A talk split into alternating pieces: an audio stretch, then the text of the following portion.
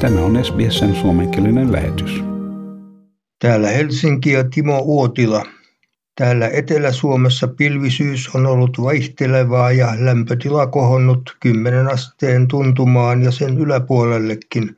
Kaakossa on mitattu maanantaina jopa yli 17 astetta ja viikon edetessä sää on poutaista ja laajalti aurinkoista. Päivä päivältä myös hiljalleen lämpenee. Ja maailman politiikkaa.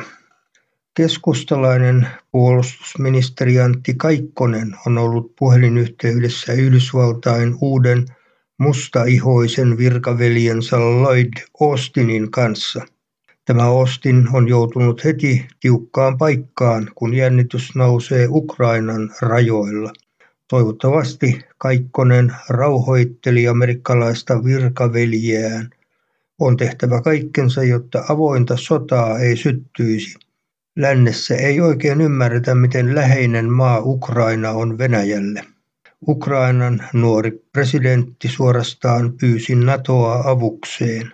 Suomalaiset eivät voi unohtaa, että he toivoivat länneltä sotilaallista apua talvisodassa, mutta apua ei tullut. Suomi oli maantieteellisesti liian lähellä Venäjän ytimiä, niin on Ukrainakin, mutta sillä on myös sama kulttuuri ja yhteinen historia kuin Venäjällä.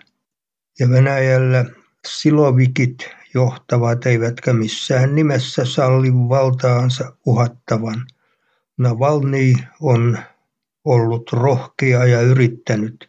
Nyt hän on riutumassa leirillä ja voi olla vallanpitäjille uhkana silläkin tavalla. Sitä varten on ryhdytty kiristämään tilannetta Ukrainassa. Tällaisia teorioita on esitelty. Ja Ylen ykkösaamussa oli haastateltavana ex-pääministeri Esko Aho, hän on nyttemmin toiminut sekä venäläisen että amerikkalaisen suurpankin asiantuntijana ja neuvonantajana. Kuulimme melko suorasukaista analyysiä myös Ukrainan tilanteesta. Ja koronapandemiaa. Uusimmat tiedot koronaviruksesta. Suomessa on päivässä ollut 225 uutta tartuntaa ja kouluja palaa lähiopetukseen. Hallituksen suunnitelma koronarajoitusten purkamisesta etenee lausuntokierrokselle. Suunnitelmaan on kirjattu, että huhtikuussa päätettäisiin poikkeusolot, ravintolat avautuisivat rajoituksin ja perusopetus sekä toinen aste palaisivat lähiopetukseen. Rajoitusten purku edellyttää, että tartunnat vähenevät. Hallitus aikoo esittää rokotusten alueellista kohdentamista pahimmille epidemia-alueille. Rokotusjärjestystä koskeva esitys on lausuntokierroksella. Hallitus esittää myös maskipakkoa sisätiloissa ja joukkoliikenteessä. Ja ravintolat pysyvät suljettuina 18. huhtikuuta saakka monessa maakunnassa. Kunnat ja alueelliset viranomaiset voivat sulkea yksityisiä harrastus- ja asiakastiloja ja rajoittaa niiden asiakasmäärää kahdeksi viikoksi kerrallaan. Liikunta-, huvi- ja virkistyskäytössä olevat yksityiset tilat on suljettu kokonaan Etelä-Karjalan, Helsingin ja Uudenmaan alueella. Kanta-Hämeen ja Päijät-Hämeen sairaanhoitopiireissä. Tilat on suljettu myös Varsinais-Suomen sairaanhoitopiirissä osittain. Ja koronalukuja Suomesta. Tartuntoja kaikkiaan yli 82 000.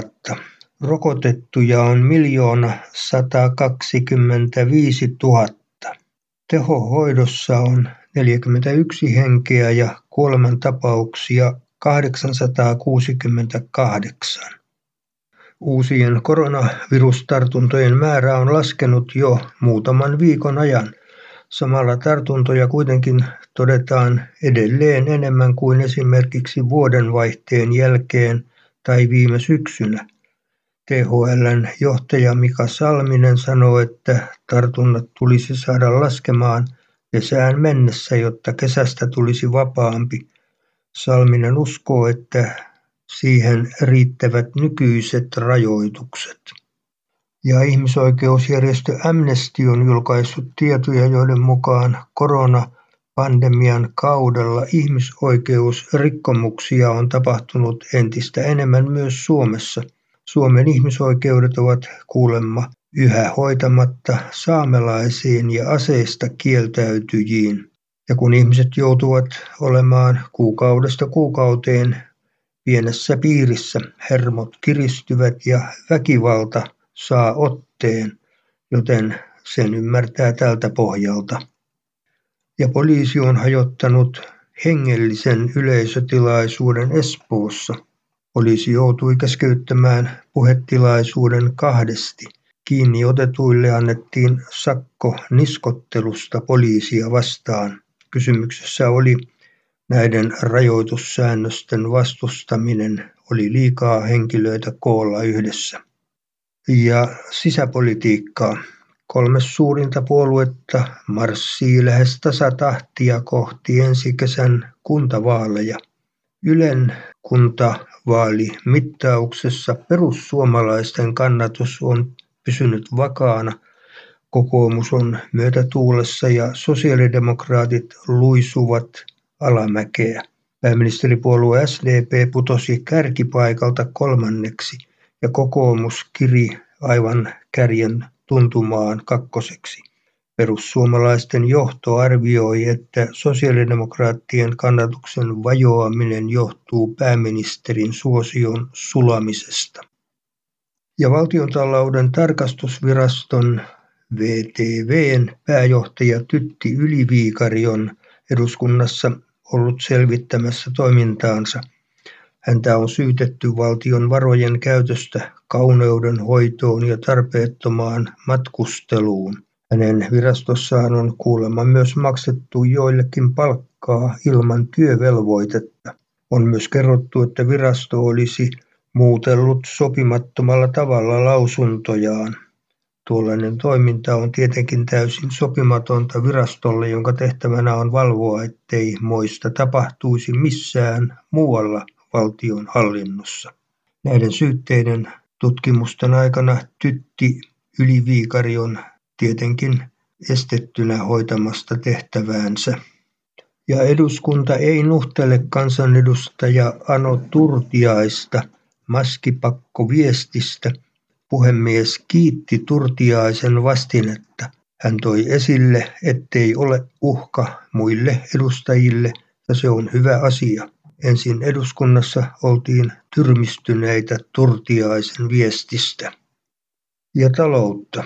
Elinkeinoelämän etujärjestö EK perää nykyistä selkeästi raskaampaa kaasujalkaa koronarajoitusten purkamiseen. Rokotepassin rivakan käyttöönoton lisäksi EK pitää tärkeänä rokotusten alueellista painottamista Suomen synkimmille tautialueille. Elinkeinoelämän keskusliiton toimitusjohtaja Jyri Häkämies sanoi Yle TVn haastattelussa, että maailman taloutta elvytetään mittavilla investoinneilla ja suomalaisten vientiyritysten olisi saatava siivunsa jättimäisistä hankkeista. EKn mukaan rokotepassi toimisi vientiyrityksille kauppoja mahdollistavana matkustusasiakirjana. Ja pääministeri Sanna Marin on todennut haluavansa avata Suomea kaikille, eikä yksinomaan rokotetuille. Häkämies on siis hiukan eri linjoilla. Ja tänä vuonna Suomeen arvioidaan tulevan yli 10 000 kausityöntekijää ulkomailta. Pääosin he tulevat Ukrainasta, Venäjältä ja Taimaasta. Kotimaisissa puutarhoissa ja kasvihuoneissa odotetaan ulkomaisia kausityöntekijöitä tänä keväänä täysin toisissa tunnelmissa kuin viime vuonna. Koronatilanne aiheutti vuosi sitten monenlaista epäselvyyttä ulkomaisen työvoiman kohdalla. Ja Suomessa on käynnissä sijoittamisbuumi. Jo yli 900 000 suomalaista omistaa pörssiosakkeita ja heidän määränsä on kasvanut reilusti vuodessa yli sadalla tuhannella. Mutta millaisia osakkeita suomalaiset ostavat ja omistavat? Niitä pörssiosakkeita, joiden omistajina on poikkeuksellisen paljon suomalaisia ja yksityishenkilöitä, kutsutaan usein kansanosakkeiksi. Suomalaisilla piensijoittajilla on ollut pitkään hyvin läheinen suhde esimerkiksi Nokiaan. Toisaalta teleyhtiö Elisalla on ollut paljon yksityissijoittajia siitä lähtien, kun vanhat Helsingin puhelinyhdistyksen puhelinosuustodistukset muuttuivat pörssiosakkeiksi vuosituhannen vaihteessa. Tyypillisesti kansanosakkeet ovat markkina-arvoltaan suuria yrityksiä, tunnettuja kansainvälisiä brändejä ja hyviä osingonmaksajia. Mutta kyllä erityisesti korona-aikana kansanosakkeiden listalla on nähty pitkästä aikaa myös liikehdintää. Suurin muutos on ehdottomasti ollut Finnairin nousu kärkikymmenikköön. Ja amerikkalainen terveysalan jätti ostaa suomalaisen kasvuyhtiön huippuhintaan. Yhdysvaltalainen diagnostiikkalaitteiden valmistaja Holodig ostaa suomalais-ranskalaisen molekyylidiagnostiikkayhtiö Mobidigin noin 668 miljoonalla eurolla. Kauppahinta on poikkeuksellisen korkea listaamattomalle suomalaiselle kasvuyhtiölle. Ja koira-ihmisille napsahtaa lisälasku. Kaikki koirat, myös sekarotuiset, on sirutettava ja ilmoitettava valtion koiratietokantaan. Maassa jolkuttelee jopa 200 000 rekisteröimätöntä koiraa. Haluatko kuunnella muita samankaltaisia aiheita? Kuuntele Apple, Google tai Spotify podcasteja tai muuta suosimaasi podcast-lähdettä.